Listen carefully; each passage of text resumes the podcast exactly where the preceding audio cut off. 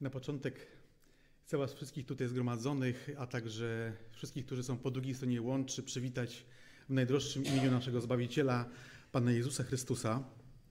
Zanim jednak przejdę do y, rozważania tematu, który jest przygotowany, y, taka prośba z mojej strony, jeśli będziecie słuchać tego y, rozważania, to bardzo proszę, żebyście zwracali uwagę na jakieś, jakieś wypowiedzi czy jakieś, jakieś myśli, które e, będą budziły u Was chęć e, napomnienia mnie albo, albo skorygowania. Bardzo to proszę. E, ten temat jest wynikiem poszukiwań, które spowodowały, że zebrałem jakąś, jakąś część, w zasadzie całą część tych rozważań. Było to trochę też kazań audio-wideo, trochę też w formie pisanej. I y, no, po opracowaniu, opracowaniu będę chciał się tym też podzielić. Tytułem y, tych myśli, tytuł tych myśli to tak, tak jak też zauważyliście na YouTubie, Konstytucja Królestwa Niebios, Konstytucja Królestwa Jezusa Chrystusa albo Królestwa Bożego. Można powiedzieć, że, że te trzy określenia są synonimami, bo dotyczą tego samego władcy i tej samej e, osoby, Pana Jezusa Chrystusa. I chciałbym, żeby takim tytułem do naszych rozważań był list do Rzymian, 14 rozdział, 17 werset. Apostoł Paweł w tym e, krótkim wersecie charakteryzuje w jednym zdaniu, czym jest Królestwo Boże, Królestwo Jezusa Chrystusa. Czytamy tutaj, albowiem Królestwo Boże to nie pokarm i napój, lecz sprawiedliwość, pokój i radość w Duchu Świętym. Nie pokarm, nie pokarm i napój, z całą pewnością apostoł ma na myśli to, że nie jest Królestwo Boże to nie te radości i doznania, które mamy z życia cielesnego, typu właśnie jedzenie czy picie, e, czy inne rzeczy, które można by tu wymienić, ale jest to sprawiedliwość, pokój i radość w Duchu Świętym. Można powiedzieć, że to Królestwo Boże, to, ta charakterystyka odnosi się do tego, w jaki sposób człowiek ma relację ze świętym Bogiem. I kiedy usłyszeliście albo zobaczyliście też na YouTube temat dzisiejszego, dzisiejszych myśli, Królestwo, y, Konstytucja Królestwa Niebios, to zapewne skojarzyliście sobie z tym, że to musi być coś na temat kazania na górze, bo tam jest taki zbiór różnych zasad, które przedstawił Pan Jezus. Kazanie na górze nie jest planem zbawienia, bo wiemy, że przez uczynki, nawet najlepsze, nie jesteśmy w stanie nic zrobić, co by poprawiło naszą pozycję przed Bogiem. Nie jest również nauką Pana Jezusa, który mówi do ludzi niewierzących, że jeśli chcą sobie poprawić trochę swoje życie, trochę bardziej moralnie żyć, trochę bardziej etycznie, no to jak się będą do tego stosować, to będzie dobrze. Nie jest ani prezentacją planu zbawienia, ani nauką dla niewierzących, Chociażby z tego powodu, że to, co Pan Jezus mówi w kazaniu na górze, jest tak wzniosłe, że sięga samych niebios. Z własnej inicjatywy, z własnych sił nikt nie jest w stanie tak żyć. Jeśli ktoś twierdzi, że jest w stanie, to tak nigdy nie żył. Jest to po prostu niemożliwe. Będziemy starał, będę starał się to pokazać też w dalszej części naszych rozważań. Konstytucja Królestwa, Królestwa Niebios dotyczy całości życia człowieka, całości życia człowieka zbawionego, wierzącego.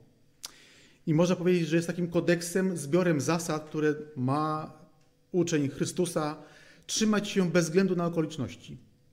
Czy jest bardzo dobrze w życiu, wszystko się układa y, finansowo, zawodowo, rodzinnie, zdrowotnie, czy wręcz przeciwnie, jakieś prześladowania, jakieś trudności, może nawet dolina cienia, jak czytamy w psalmach, to okoliczności nie mają mieć żadnego wpływu na to, czy żyjemy zgodnie z tym kodeksem, który Pan, Pan Jezus zawarł w, kazaniu na górze, czy nie.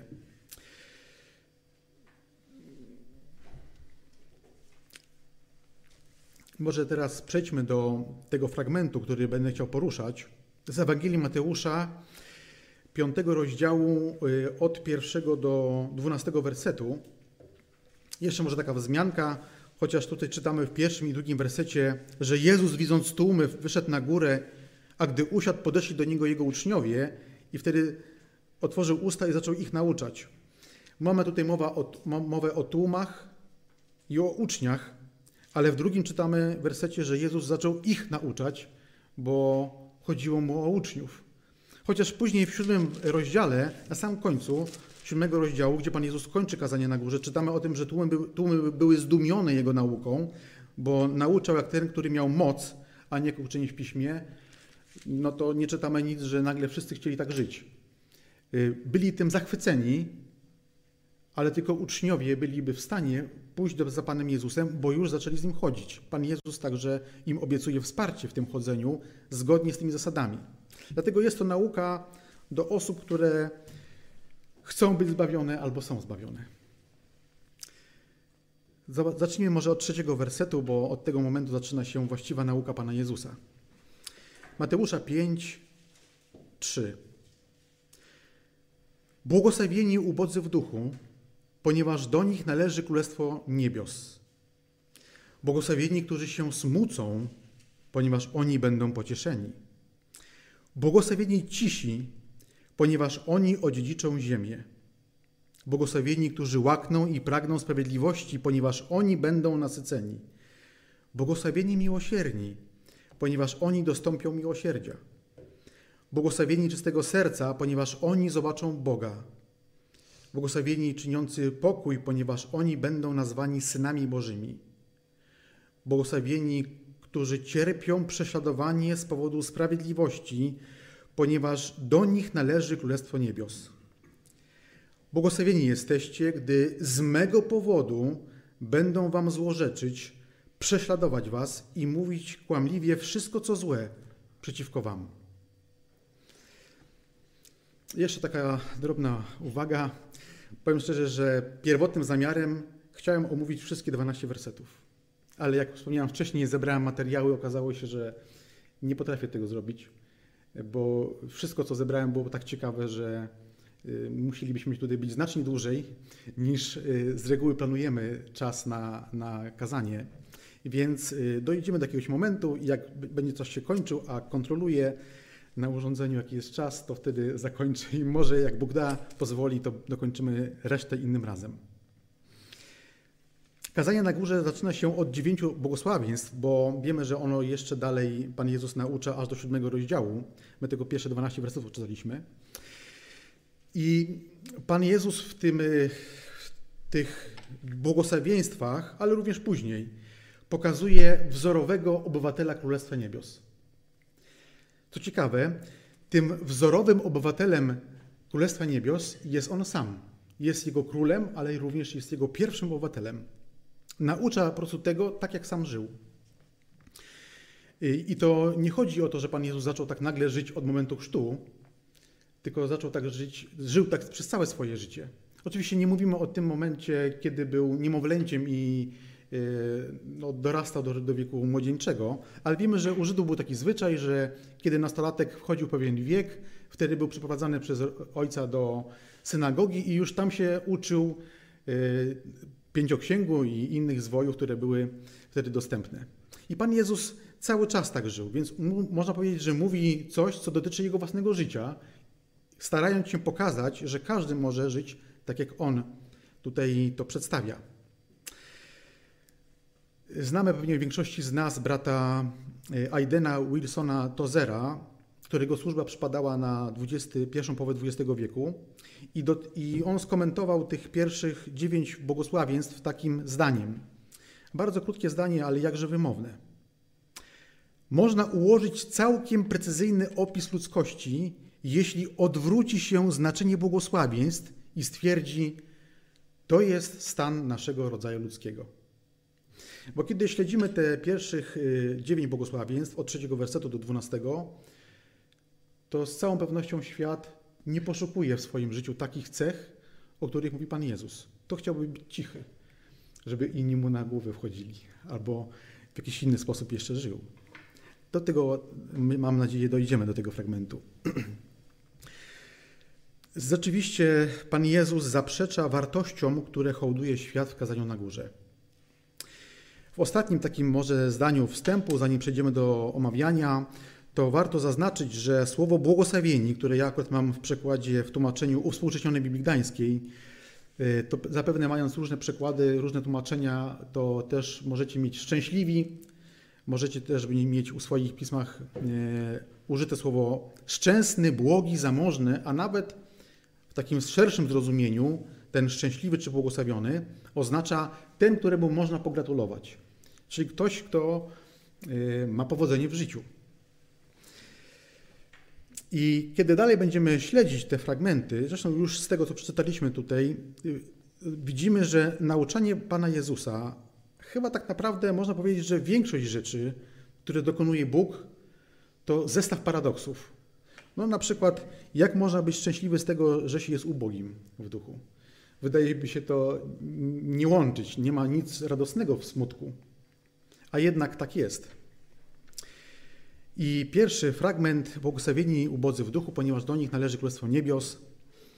Jest to pierwsze błogosławieństwo Pana Jezusa dla ubogich w duchu i w Grece ubogi, zapewne w różnych tłumaczeniach Pisma Świętego można też spotkać słowa jak żebrak, mizerny, skrajny nędzarz. Bo to słowo właśnie w Grece jeszcze oznacza. My mamy akurat ubogi, ale jeszcze może oznaczać te trzy określenia. Zapewne zwróciliście uwagę też, drodzy, że kiedy wspomniałem o tym, że Pan Jezus mówi, mówiąc kazanie na górze, pokazuje to w, tych nauczaniu, w tym nauczaniu to, jak sam żyje, jak sam żyje i prosi, żeby go naśladować takim życiem, to w tym trzecim wersecie pojawia się takie pytanie. Przynajmniej u mnie się w głowie pojawiło takie pytanie. Jeśli Pan Jezus jest wzorowym obywatelem y, Królestwa Bożego i żyje zgodnie z tym, jak naucza, to jest oczywiste, to jak można to pogodzić z tym, że mówi błogosławieni ubodzy w duchu? Kiedy Pan Jezus był ubogi w duchu? Jak to jest w ogóle możliwe? Sama, sama, samo zdanie w moich uszach, jak sobie je zadałem, to był pewny zgrzyt. Zobaczmy bardzo ciekawy fragment z Pisma Świętego w innym miejscu. To jest y, list do Hebrajczyków, piąty rozdział, siódmy werset. Pan Jezus tam jest opisany jako y, namaszczony przez Boga, wybrany, aby spełnił Jego wolę. Czytamy tutaj Hebrajczyków 5, 7.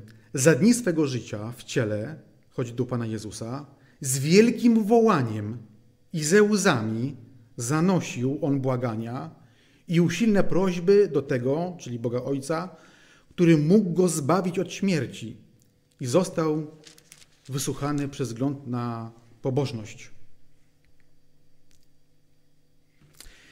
List do Hebrajczyków nie, nie, nawiązuje tylko i wyłącznie do jednego wydarzenia z, z, okresu Pana Jezusa, chociaż nam się od razu pewnie skojarzył ogród Getsemane. Tak? Tam widzimy Pana Jezusa w takim momencie, kiedy z takim wołaniem, tak poruszony, Łukasz opisuje, że jego pot był aż krople krwi, prosi Boga, żeby ten kielich od niego odsunął, ale pragnie bardziej spełniać wolę, wolę swego Ojca, więc idzie na krzyż. Ale z całą pewnością to nie była ta, ta, jedna tylko modlitwa, bo kiedy czytamy tutaj, że z wielkim wołaniem i ze łzami przynosił, to wielokrotnie przynosił. Kiedy błagania, to musiało być ich wiele i próśb również. I Pan Jezus nie zaczął tak się modlić do Boga z takim przejęciem od momentu chrztu i dalej, tylko takie wiódł życie cały czas. Dlaczego takie życie Jezus wiódł i dlaczego prosił Boga, swojego Ojca, aby mógł go zbawić od śmierci? Od jakiej śmierci? Przecież Jezus w końcu umarł na krzyżu Golgoty. Z całą pewnością chodzi o jakąś głębszą śmierć niż tylko i wyłącznie to, co mógł Pan Jezus przeżyć w śmierci swojego ciała. I można powiedzieć, że najgorszym rodzajem śmierci z punktu widzenia biblijnego to nie jest śmierć naszego ciała. Dla człowieka wierzącego to jest nawet wyzwolenie, bo już się cieszy radością z Panem. Śmierć duchowa, której byliśmy przed nawróceniem, e, jest znacznie gorszym rodzajem śmierci, bo taka śmierć, jeśli ktoś się nie nawróci, no to wiemy, że takiego człowieka czeka ogień gehenny. Więc Pan Jezus, kiedy prosi Boga, żeby go jego ojciec zbawił od śmierci, chodzi o to, żeby nie zgrzeszył. Czy Pan Jezus mógł zgrzeszyć? Wiemy, że był kuszony tak jak wszyscy, bo był człowiekiem. Takie same pokusy i y, emocje na niego działały jak na nas. Gdyby był nad człowiekiem i żył w taki piękny sposób, jak żył, to byłoby to, y, powiem, trochę oszustwo, tak? No bo łatwiej jest takiej, takiej osobie niemalże unoszącej się nad ziemią, nad problemami, o tym, co mam na myśli, żyć w taki piękny sposób. A Pan Jezus był prawdziwym człowiekiem i znosił to wszystko, co my, ale ani razu nie mógł zgrzeszyć, nawet w najmniejszej, najmniejszej sprawie. Bo gdyby tak się stało, to już jego ofiara okupu nie miałaby żadnego znaczenia, już nie, mieli, nie byłoby zbawienia. Dlatego też w tych błaganiach widzimy Pana Jezusa z Hebrajczyków 5-7, że ze łzami prosi Boga, aby Bóg mu dał siły, y, moc swoją, możliwości do tego, żeby żył zgodnie z wolą Ojca. Wiemy, że dla Pana Jezusa pełnienie woli Ojca było najważniejsze. Jeszcze o tym później wspomnimy.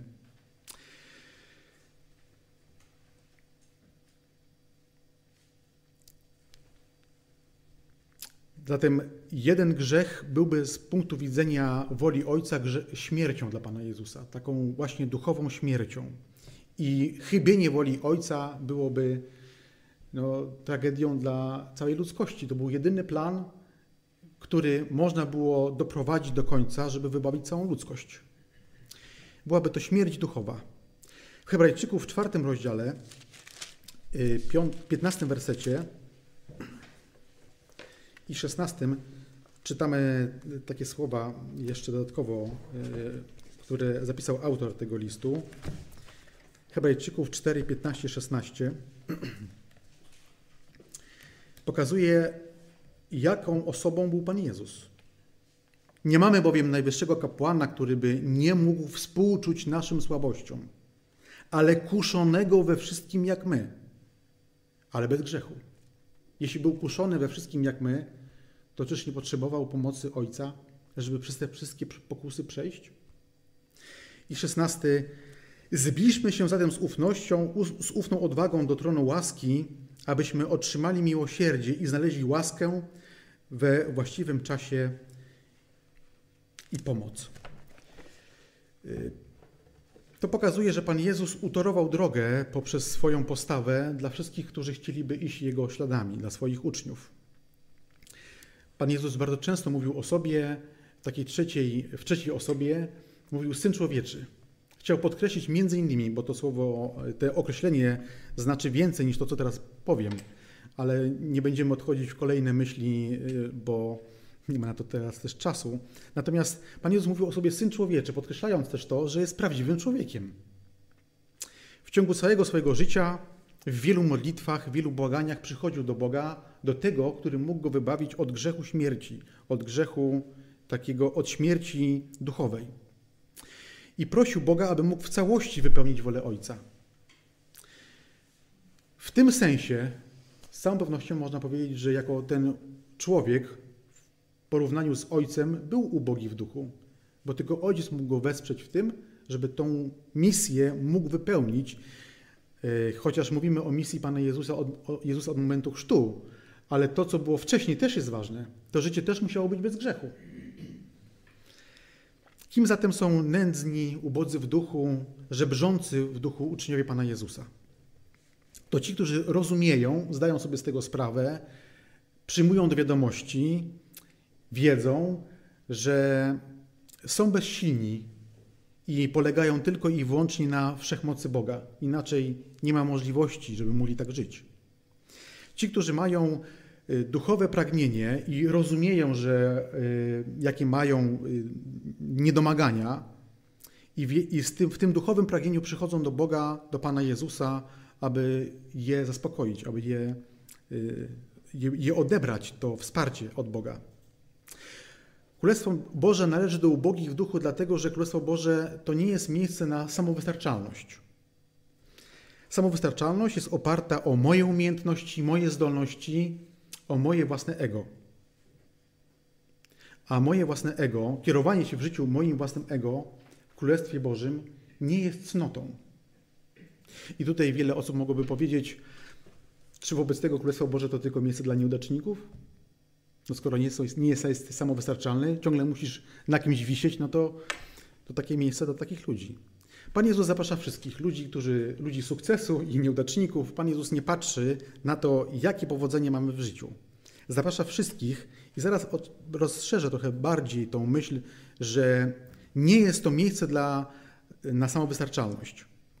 Dlaczego? Ponieważ samowystarczalność taka duchowa, bo mówimy o tym wymiarze, wynika z, takiego, z takiej postawy serca, ja dam radę, do czego mi jest Bóg potrzebny. To prowadzi do samouwielbienia, a to już jest nie tylko brak cnoty jakiejś, ale to jest grzech. I y, to prowadzi do takiego myślenia o sobie, nie potrzebuję Boga. Do czego jest mi potrzebny, skoro w swoim materialnym życiu, które ma wpływ na moją, na moją duszę, wszystko mam, no to po co mi Bóg potrzebny jest? I oczywiście nie mówię tutaj o samowystarczalności związanej z tym, że wykonujemy jakąś pracę zawodową, że potrafimy coś zrobić intelektualnie, wymyśleć, czy manualnie coś yy, naprawić. Mnie jest bliżej do, do tej manualnej rzeczy.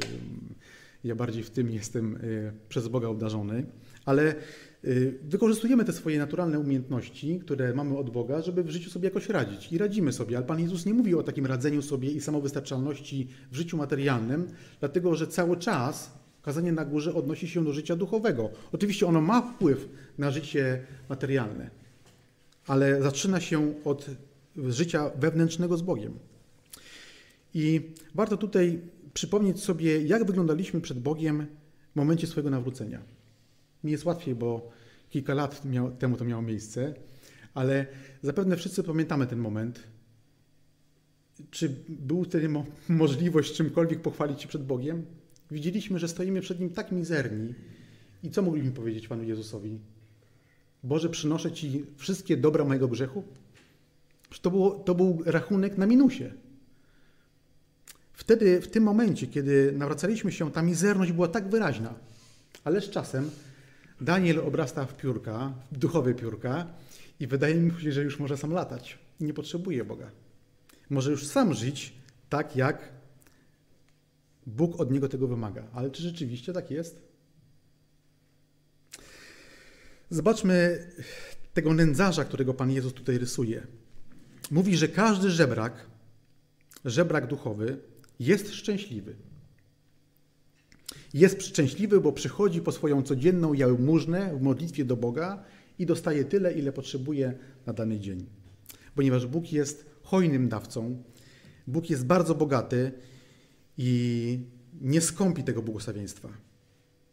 Kiedy już obrastam w te piórka, mam jakąś wiedzę biblijną, yy, widzę, że coś rozumiem z Pisma Świętego, widzę swoją stałość w wierze, kolejne piórka wyrastają duchowe, może jakieś dobre zwyczaje duchowe, modlitwa, yy, czytanie Pisma Świętego. I ten, ten, ta myśl, którą wcześniej podkreśliłem, może się wtedy pojawić, że już teraz mogę sam. Ale to jest bardzo złudne i zgubne. Cały czas jestem biedny, mizerny nędzarz, skrajny żebrak przed Bogiem. Dlatego nas Zbawiciel pokazuje w tym zdaniu, że ubodzy w duchu potrzebują każdego dnia przychodzić po swoją świeżą porcję łaski z Ducha Świętego, żeby ten dzień przeżyć bez grzechu.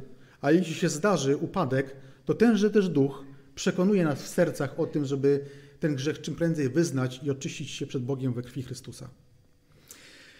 Potrzebujemy każdego dnia przychodzić do tronu łaski Bożego, Bożej, żeby pełnić wolę Bożą, żeby mieć umiejętność zabijać swoją wolę, uśmiercać, uśmiercać swoją wolę i żyć zgodnie z wolą Boga. I tutaj też yy, twierdzę, że ludzie nieodrodzeni w duchu mogliby zadać takie pytanie: czy Bóg nie widzi moich potrzeb? No przecież twierdzisz, że jest wszechmogący. No to dobrze je zna. Czy ma jakąś specjalną przyjemność w tym, że jako żebrak przychodzisz do niego i go prosisz?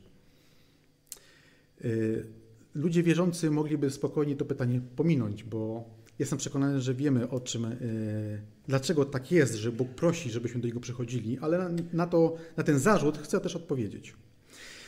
Ewangelia Łukasza, 18 rozdział, 35 do, 30, do 43 wersetu Łukasza 18, 35 i dalej, czytamy o tym, jak Pan Jezus jest w pobliżu Jericha, spotyka tam niewidomego i go uzdrawia. Ja, ja zacznę tą krótką relację od 38 wersetu. Wtedy ten niewidomy zawołał: Jezusie, synu Dawida, zmiłuj się nade mną. Lecz ci, którzy szli z przodu, gromili go, by milczał. On jednak jeszcze głośniej wołał: Synu Dawida, zmiłuj się nade mną. Wtedy Jezus zatrzymał się i kazał go przyprowadzić. Kazał go przyprowadzić.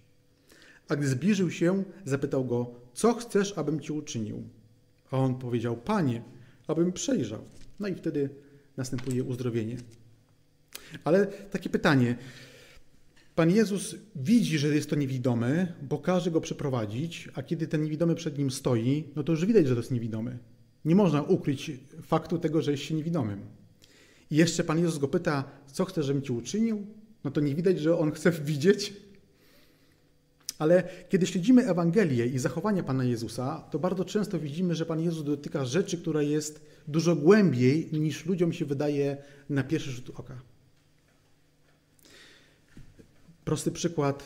Dziura w dachu, paralityk spuszczony i Pan Jezus mówi, odpuszczone są Twoje grzechy. Wydawałoby się, że On chce chodzić, a nie mieć odpuszczone grzechy. A jednak Pan Jezus zaczyna od tego. I tak wielokrotnie, kiedy śledzimy y, różne fragmenty z Ewangelii, to ja osobiście zastanawiam się, dlaczego Pan Jezus zaczyna od tego. Przychodzą do Pana Jezusa uczniowie Jana, który jest już w więzieniu. Jan dobrze wie, kim jest Pan Jezus, bo go chrzcił i rozpoznał w nim baranka Bożego, a teraz wysyła swoich uczniów. No, kazamaty 2000 lat temu były przykrym miejscem, to nie to co dzisiaj. E, jego wiara nadwątlona, przysyła uczniów i oni pytają się, czy to jesteś ty, tym Mesjaszem, czy, czy mamy czekać na innego? I Pan Jezus mógł powiedzieć, tak, to jestem ja. Powiedzcie Janowi, że mnie chrzcił i mi rozpoznał. Baranka Bożego, to jestem ja. A Pan Jezus cytuje fragment ze Starego Przymierza, pokazującego, co się dzieje z jego ręki. Też nie odpowiada wprost. I kiedy zobaczymy takie sytuacje, to zawsze Bóg chce dotknąć czegoś głębiej niż rzeczywiście, niż nam się wydaje, że jest najważniejsze. Ludzie, którzy to widzą, niektórzy, może nie wszyscy na pewno, ale niektórzy zastanawiają się, dlaczego właśnie tak. Wracając do tego pytania, czy Bóg nie widzi moich potrzeb, moich potrzeb yy, i czy ma jakąś przyjemność z tym, że przychodzę z błaganiem o pomoc Ducha Świętego. Nie jest, czy nie jest tak, ja mówię też y, jakby w tym sensie oceniając swoje życie, że y, jesteśmy niewdzięcznikami. Jak bardzo to często w sobie odnajduję. Coś w moim życiu miało miejsce i ewidentnie widziałem to, że jest to z ręki Bożej i przyjmuję to tak, jakby to była taka zupełnie naturalna rzecz. Przypomina to dziecko, które może chce jakąś fajną zabawkę na przykład i rodzice o tym wiedzą, ale ono o to nie prosi. I nagle któregoś dnia ma. ja na przykład y, jako dziecko to najczęściej taka zabawka szła gdzieś w kąt. Ale jeśli coś było wyproszone i oczekiwane, utęsknione, to wtedy było miało swoje miejsce. To jest wynikiem naszego grzechu. Nie chodzi o to, że mamy, jesteśmy źle wychowani, ale to jest wynikiem naszego grzechu, że odbieramy od Boga dobra y, i uważamy, że nam się to należy. Prosty przykład po ludziach, którzy są na przykład w świecie, bo w świecie ludzi takich jest znacznie więcej, którzy są bardzo bogaci. Niektórzy mają tyle majątności, że trudno jest nam, nam sobie wyobrazić, jak można mieć tyle dóbr. Czy ci ludzie dziękują Bogu za to, że to wszystko Bóg im dał i mogli zdobyć, nawet swoją pracą i umiejętnościami, ale to też jest z ręki Bożej, z Jego przyzwolenia. Na pewno o to nie, nie dziękują, bo gdyby dziękowali, to byliby zupełnie w innym miejscu niż są. Taki inny przykład, dziewięciu, dziesięciu tędowatych Pan Jezus uzdrawia, a wraca tylko jeden i to Samarytanin.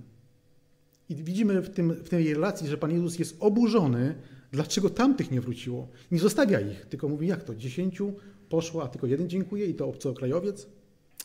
To pokazuje, takich sytuacji mamy bardzo dużo w Piśmie Świętym. W Ewangeliach jest mnóstwo, które pokazują, że Bóg ceni wdzięczność, bo ona wynika z miękkiego serca, które jest w człowieku, i nad tym sercem można dalej pracować. Bóg dalej może go przemieniać.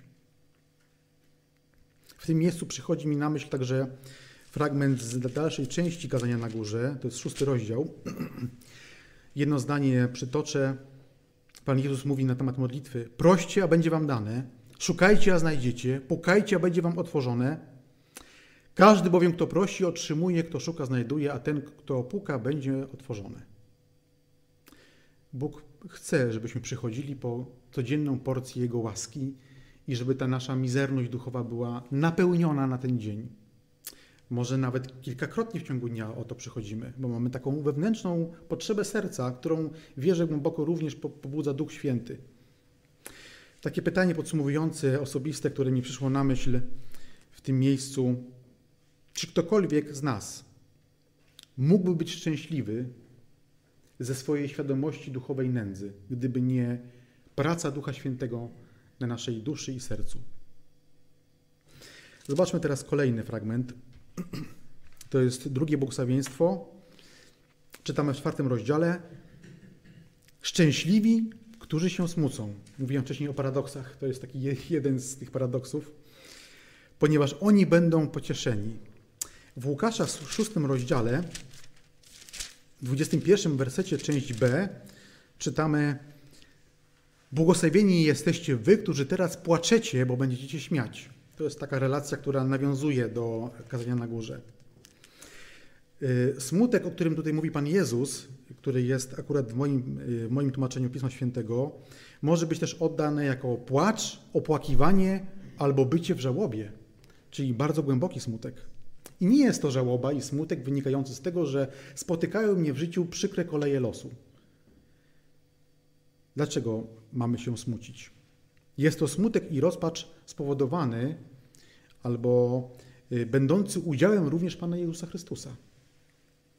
Czy Chrystus jako król królestwa, teraz będąc w niebie, patrząc na świat i na grzech, nie smuci się?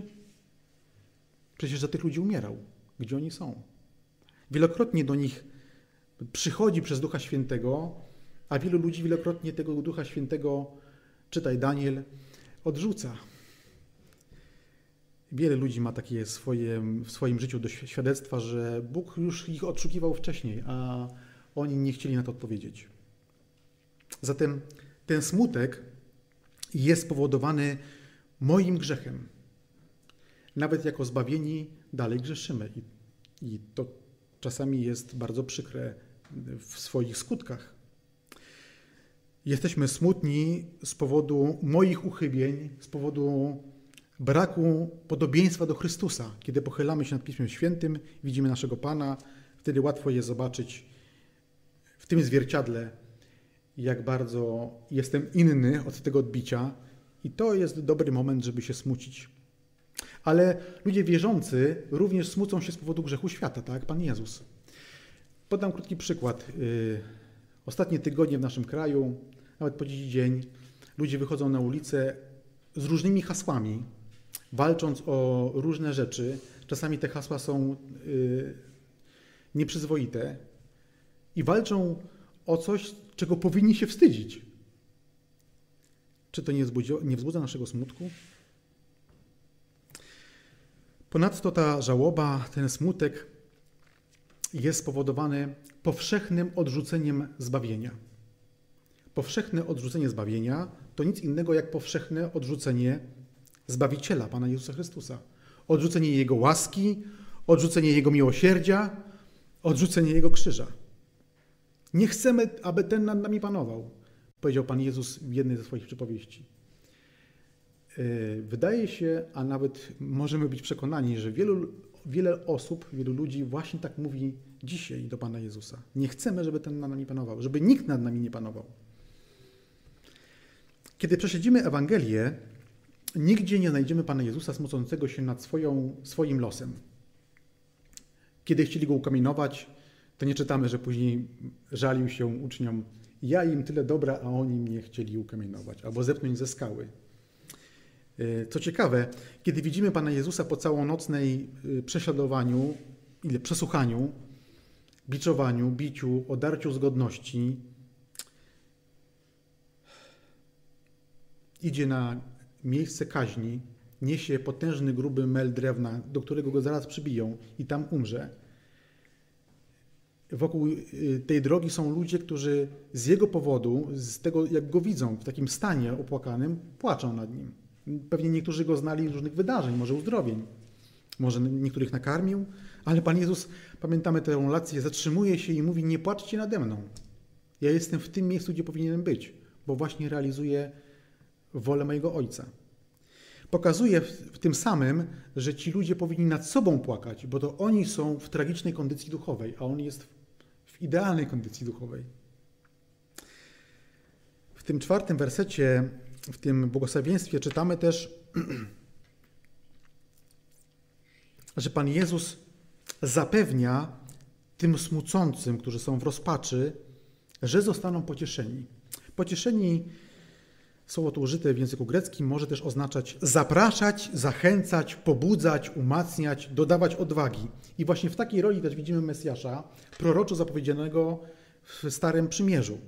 Ja odczytam tylko jeden fragment z Izajasza, 61 rozdział, pierwsze dwa wersety. Duch Pana Jahwe nade mną, bo Jahwe mnie namaścił. To może tyle z pierwszego wersetu, a z drugiego, abym ogłosił miłościwy rok Jahwe i dzień pomsty naszego Boga, abym pocieszył wszystkich płaczących. To jest jedno z zadań, które Pan Jezus pełni i ma cały czas przed sobą. Chrystus, Pan, trwale na wieki pociesza płaczących. To jest pewne, chociaż dzisiaj płaczemy nad swoim grzechem i nad światem. Ale obecnie mm, świat w większej mierze nie płacze.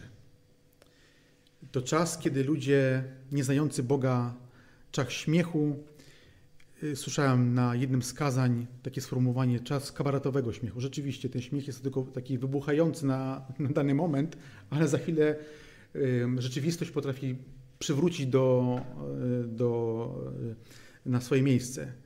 Nie ma, jednak nie zmienia to tego faktu, że ludzie chcą się bawić, korzystać z wesoło z życia, żartować sobie z pandemii, w jakikolwiek sposób byśmy ją pojmowali, to rzeczywiście ludzie chorują i niektórzy umierają. To nie jest czas na to, żeby sobie tak żartować. Obiektem żartów też jest Bóg, Pismo Święte, ale to wszystko to są tylko pozory. Pan Jezus mówi, że taki, taki, taki, taka radość zamieni się w smutek i cierpienie, a to cierpienie będzie wieczne w ogniu gorejącym Bożego gniewu. Kiedy zobaczymy na Łukasza, Ewangelii Łukasza, szósty rozdział, znowu szósty rozdział, 25 werset, część B, czytamy wypowiedzi Pana Jezusa. Biada wam, którzy się teraz śmiejecie, bo będziecie się śmucić i płakać. I znowu to osobiste pytanie podsumowujące.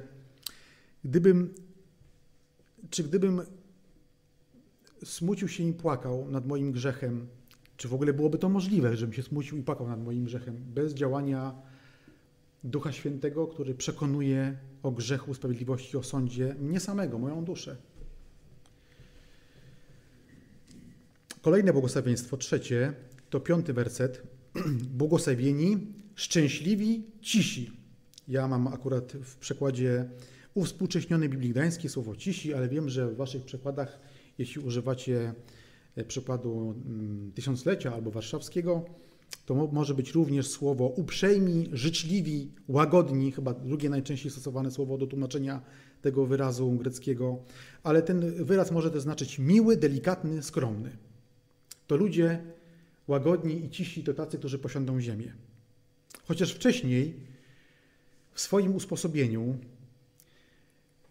miałem siebie przed nawróceniem za człowieka przystępnego i pokornego, co Pismo Święte szybko też y, nawrócenie zweryfikowało, ale tak naprawdę byłem bardzo często, najczęściej wobec swoich najbliższych, szorstki, nieprzystępny, napastliwy, mściwy albo kłótliwy. Ale wraz z przyjęciem Ducha Świętego te wszystkie złe cechy Duch Święty przeobraża zamyka je czy likwiduje i człowiek staje się cichy i łagodny. I ta praca nad cichością i łagodnością to nie jest praca jednorazowa. Y, nasz grzech potrafi cały czas gdzieś tam wypływać i trzeba cały czas korzystać, to co mówiliśmy wcześniej przy okazji pierwszego błogosławieństwa, ubodzy w duchu, y, mieć świadomość tego, że gdyby nie praca Boga nad nami, to, to może, moglibyśmy powracać do tych negatywnych cech. Łagodni, cisi, nie spierają się, nie mszczą. Co więcej, nawet nie walczą o swoje prawa. Nie chodzi o to, żeby mieć prawo do tego, że mam samochód czy mieszkanie, bo cały czas mówimy o tym wymiarze duchowym, który ma wpływ na wymiar cielesny, bo jeśli ktoś ma w sercu usposobienie Pana Jezusa, cichości, łagodności, to będzie to miało wyraz w jego zewnętrznym, w jego zewnętrznej postawie. Ale rezygnuje chętnie swoich spraw dla Pana Jezusa. Co ważniejsze, Pan Jezus y, nie, wska nie wskazuje tutaj ludzi zakompleksionych i takich, którzy są wstydliwi, bo mogą być też tacy, którzy z wychowania czy, czy z własnego charakteru są właśnie tacy, wydaje się cisi, no bo są właśnie zakompleksieni, ale gdyby ich zaatakować, to nawet jeśli nie zareagują y, werbalnie, w jakiś sposób się broniąc, to wewnątrz się zagotuje. Ale człowiek łagodny i cichy, to zaatakowany, łagodny, cichy jest na zewnątrz i wewnątrz. To nie jest zgrabny dyplomata, który potrafi ogarnąć emocje i dalej mówić gładkie słowa. I być przyjemny tylko dlatego, że Zależy mu na jakimś, na jakimś celu, który chce osiągnąć. Pan Jezus był łagodny i cichy, bo taki był po prostu i do tego też zachęca nas wszystkich. Zobaczmy na to, jak zaprasza ludzi do siebie. Y, to jest Mateusza 11 rozdział 30, 29 werset. Mateusza 11, 29. Weźcie na siebie moje jarzmo i uczcie się ode mnie, że jestem łagodny, pokorny sercem, a znajdziecie odświeżenie dla waszych dusz. To jest tłumaczenie, tak zwany przekład dosłowny. Pan Jezus mówi, żeby być łagodny i pokornym sercem jak On, to najpierw trzeba przyjąć Jego jarzmo, uznać Go za Pana, uznać Go za swojego Zbawiciela i w tym jarzmie dopiero wtedy można się uczyć i przyswoić sobie Jego usposobienie, Jego serce jako własne. Z samej własnej wysiłku, samego własnego starania się, y, powstrzymywania zewnętrznie gniewu, to tylko będzie i wyłącznie taki pobielany grób. Ale w jakiejś okoliczności tego gniewu się może tyle nazbierać, że mała iskra detonuje olbrzymi wybuch. Z całą pewnością takiej postawy Pana Jezusa nie osiągnę sam. Chrystusowa cichość, uniżoność, pokora i delikatność jest bardzo wyraźnie widoczne to, kiedy Syn Bóg, mówię teraz o tej części życia Chrystusa, kiedy jeszcze nie był Chrystusem, kiedy jeszcze nie wszedł na ziemię, Syn Bóg miał w niebie, mówię miał, bo mówimy o czasach przeszłych, ale wiemy, że ma niezwykłą pozycję wszechmocny Bóg, y, który jest pełen majestatu, pełen świętości. I tenże Bóg wyzbywa się, ogałaca się ze swoich praw, żeby realizować wolę Ojca. Zobaczmy, jak to ujął w słowa, odnosząc to do chrześcijańskiego życia apostoł Paweł w liście do Filipian w drugim rozdziale, trzecim do ósmego wersetu.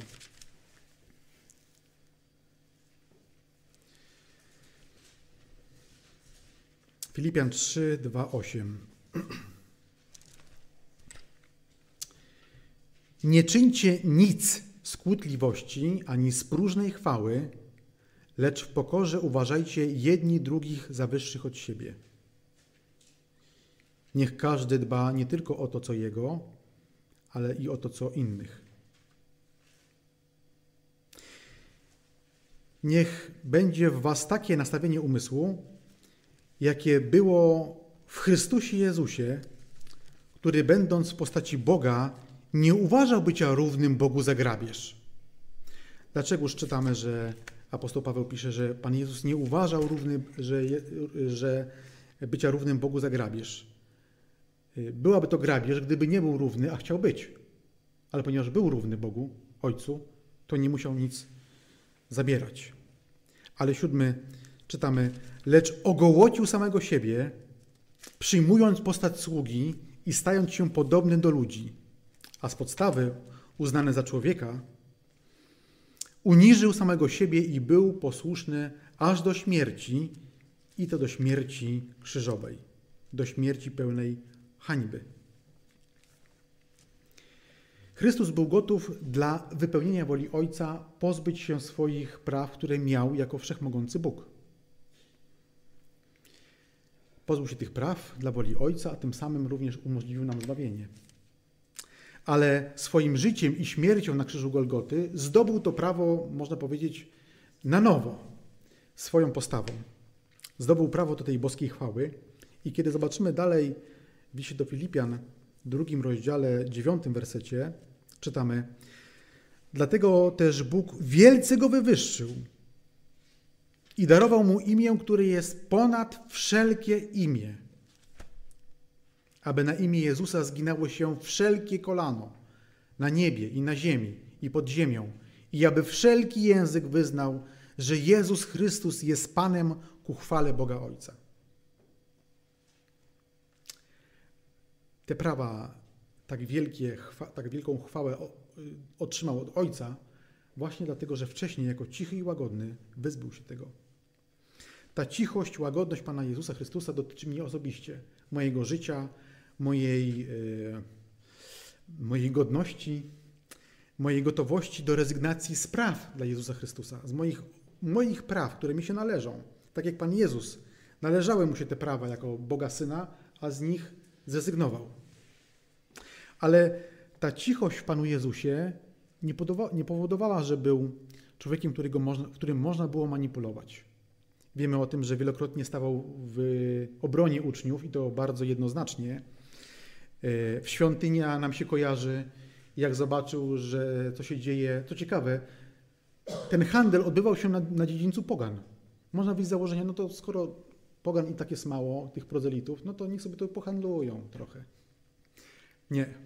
To było miejsce święte, dom modlitwy. I Pan Jezus kilkakrotnie wypędza wszystkich, chociaż jest dalej cichy i łagodny. Chociaż kiedy wtedy patrzymy na Pana Jezusa, tej cichości i łagodności nie widać, ale cały czas taki jest. Wiemy, że ta żarliwość pochłaniała Pana Jezusa o dom Boży. Obecnie cisi i łagodni ludzie nie, nie dziedziczą ziemi, a wręcz przeciwnie, są wywłaszczani, są wykorzystywani i kiedy słuchamy co tydzień albo oglądamy chociażby relacji z Open Doors czy z głosu prześladowanych chrześcijan, to widzimy, jak w imię Jezusa Chrystusa nasi bracia i siostry tracą cały swój majątek, tracą niektórzy zdrowie, a jeszcze inni swoją rodzinę. Dla Jezusa Chrystusa rezygnują z własnych praw, bo są cisi i łagodni. I tak naprawdę każdy z nas w jakiś sposób musi zapłacić jakąś cenę za chodzenie za, Pan, chodzeniem za, Panem Jezu, za Panem Jezusem w tej cichości i łagodności. Kto podejmuje jarzmo Chrystusowe, oddaje się Panu Jezusowi, to wcześniej czy później jakieś tego opłaty, tak w cudzysłowie mówię, koszty będą. Zapewne ludzie, którzy idą za Panem Jezusem, są pokorni, cisi, łagodni. Niewiele będą znaczyć w tym świecie, niewiele osiągną, może trochę, ale e, nie da się im przebić więcej. Ale czytamy pod koniec tego fragmentu: Oni posiądą ziemię. Docelowo oni będą posiadaczami ziemi. Czy mógłbym być cichy i łagodny bez pracy Ducha Świętego, bez daru Chrystusowego życia przez Ducha Świętego? Czwarte błogosławieństwo to jest szósty rozdział. Szczęśliwi, którzy łakną i pragną sprawiedliwości, którzy łakną i pragną sprawiedliwości, ponieważ oni będą nasyceni. Dla ludzi tych sprawiedliwość jest esencją życia. Pragną sprawiedliwości, pragną uczciwości, nie tylko w społeczeństwie między różnymi ludźmi, gdzie, gdzie coś załatwiają, czy żyją w ogóle pomiędzy innymi ludźmi, ale nade wszystko tacy ludzie, o których Pan Jezus tutaj mówi, pragną sprawiedliwości wobec swoich współwyznawców w zborze i w kościele. I gdyby chcieć odnieść się do tego sformułowania, co Pan Jezus mówi, łakną i pragną, to można tutaj yy, odnieść się do kogoś, kto pragnie jedzenia, łaknie jedzenia. Na przykład kogoś, kto, kto nie jadł od kilku tygodni. Ja nie byłem nigdy w takiej sytuacji. Yy, może kilka dni. Ale ktoś, kto nie jadł kilka tygodni, to chociaż yy, całe jego, całe jego funkcjonowanie polega na tym, że on szuka chociażby garstki jedzenia. Albo ktoś, kto nie pił przez kilka dni, na przykład dwa, to jest już taka granica chyba wytrzymałości, tak? Ja sobie kojarzę, że najwyżej fragment dnia nie piłem dłuższy. I wtedy też jedyną rzeczą, która jest, to szukamy źródła wody, żeby chociaż szklankę, a w takim wypadku to nawet naparstek może dużo zmienić. Pan Jezus mówi, że ktoś taki właśnie tak bardzo pragnie sprawiedliwości ze wszystkich sił. I ci ludzie są szczęśliwi, ponieważ to jest sprawiedliwość Boża. Bóg ją chętnie też zaspokaja.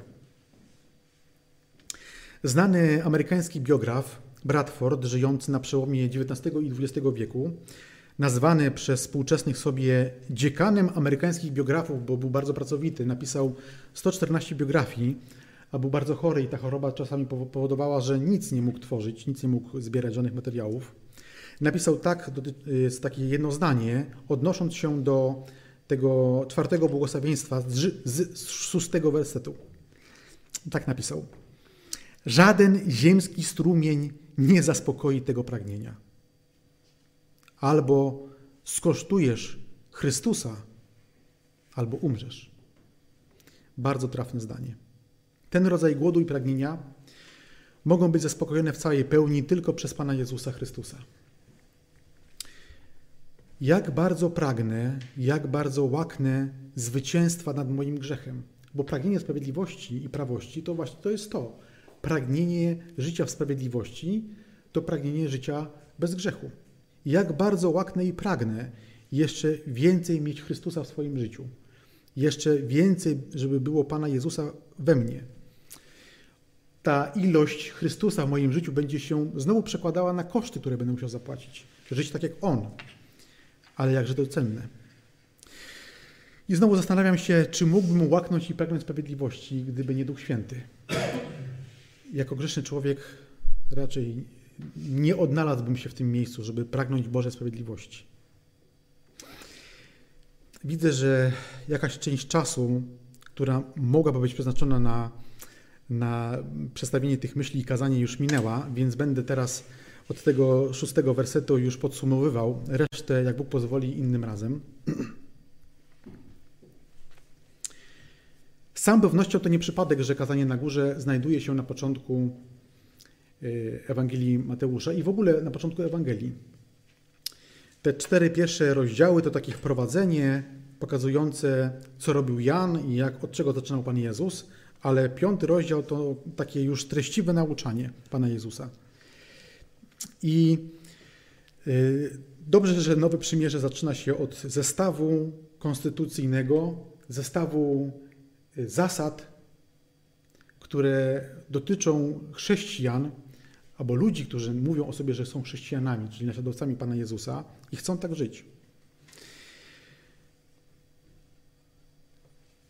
Pan Jezus, jak zobaczyliśmy, tak też żył.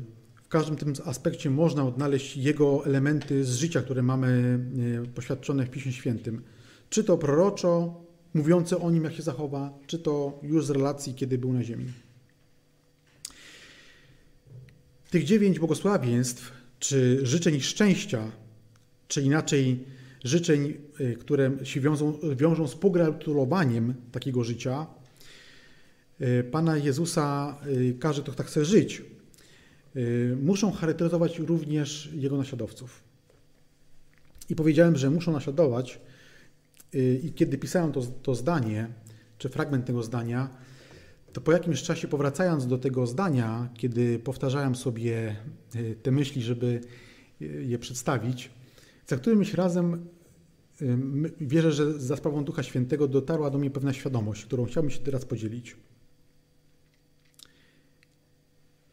Zrozumiałem wtedy, jak wielokrotnie, chociaż myślę o sobie często w jakichś, w tam odcinkach czasowych, że wszystko jest ok, to jakże wielokrotnie zawodzę jako uczeń Pana, by żyć właśnie z tymi świętymi zasadami Królestwa Bożego. To dobrze, że Bóg daje możliwość przez modlitwę i przez Pismo Święte zobaczyć samego siebie, nawet w takim świetle, które ujmuje przed samym mną trochę chwały. Wtedy widziałem, że zapominam o swojej nędzy, bo myślę, że już potrafię sam latać. Zapominam o żałości tego świata i swojego grzechu, o cichości, łagodności. Pewnie moi najbliżsi mogliby też o tym coś powiedzieć, gdyby ich zapytać. E, też zapominam o łaknieniu tak bardzo, jak ten głodny człowiek sprawiedliwości Bożej. Ale też wielokrotnie w tych sytuacjach, które, które dostrzegam, że zawodzę, widzę też chwałę Pana Jezusa. W tym sensie, że Duch Święty objawia ten upadek, objawia to potknięcie i można przyjść w modlitwie i to wszystko wyznać i znowu na duszy jest tak lekko jak przedtem.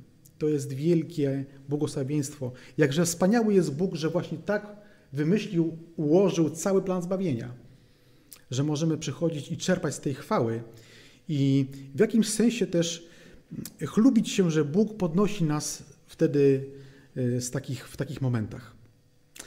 Zapewne pamiętacie, drodzy bracia, siostry, jak czytaliśmy fragment z Hebrajczyków 5-7. Tam czytaliśmy, że za dni swego życia w ciele Pan Jezus z wielkim wołaniem i ze łzami y, przynosił błagania do Boga, aby Bóg go wybawił od śmierci. I powyższe zdanie prowadzi mnie do takiego osobistego wniosku, że jeśli sam Pan Jezus tak się modlił z, takim, z taką żarliwością do Boga o to, żeby mógł wieść życie bez grzechu, to o ileż bardziej ja powinienem padać na kolana i prosić o taką pomoc, y, żeby móc takie życie wieść. Prosić Boga o wybawienie od duchowej śmierci, od, duchowej, od duchowych upadków, od pokus. I w tym miejscu też nowego wymiaru nabierają, jak dla mnie, słowa Pana Jezusa z Ewangelii Jana. 15 rozdział, 5 werset. Ja odczytam od pierwszego do szóstego wersetu, żebyśmy mieli kontrast, y, całe porównanie czy tego fragmentu. Jana 15, 1 do 6. Ja jestem prawdziwą winoroślą, a mój ojciec jest winogrodnikiem. Każdą latorośl, która we mnie nie wydaje owocu, odcina. A każdą, która wydaje owoc, oczyszcza, aby wydawała obfitszy owoc. Wy już jesteście czyści z powodu słów, które do Was mówiłem. Trwajcie we mnie, a ja w Was. Jak latorośl nie może wydawać owocu sama z siebie, jeśli nie będzie trwała winorośli, tak i wy, jeśli nie będziecie trwać we mnie. Ja jestem winoroślą, a wy jesteście latoroślami. Kto trwa we mnie, a ja w nim, ten wydaje obfity owoc. I to jest ten najważniejszy fragment, który chciałem zwrócić uwagę. Bo beze mnie nic nie możecie zrobić. Jeśli ktoś nie trwa we mnie, zostanie wyrzucony precz jak latorośl i uschnie, takie się zbiera i wrzuca do ognia i płoną. Mamy tu jednoznaczne podkreślenie Pana Jezusa, to zapewnienie, beze mnie nic nie możecie zrobić. Nawet jeśli patrząc na swoje usposobienie duchowe, które Bóg pozwala mi rozwijać, widzę, że mam tych trochę piórek, to i tak latam dzięki Bogu, dzięki Jego błogosławieństwu. Beze mnie nic zrobić nie możecie. Drodzy bracia, siostry, trwajmy w Panu Jezusie każdego dnia. Amen.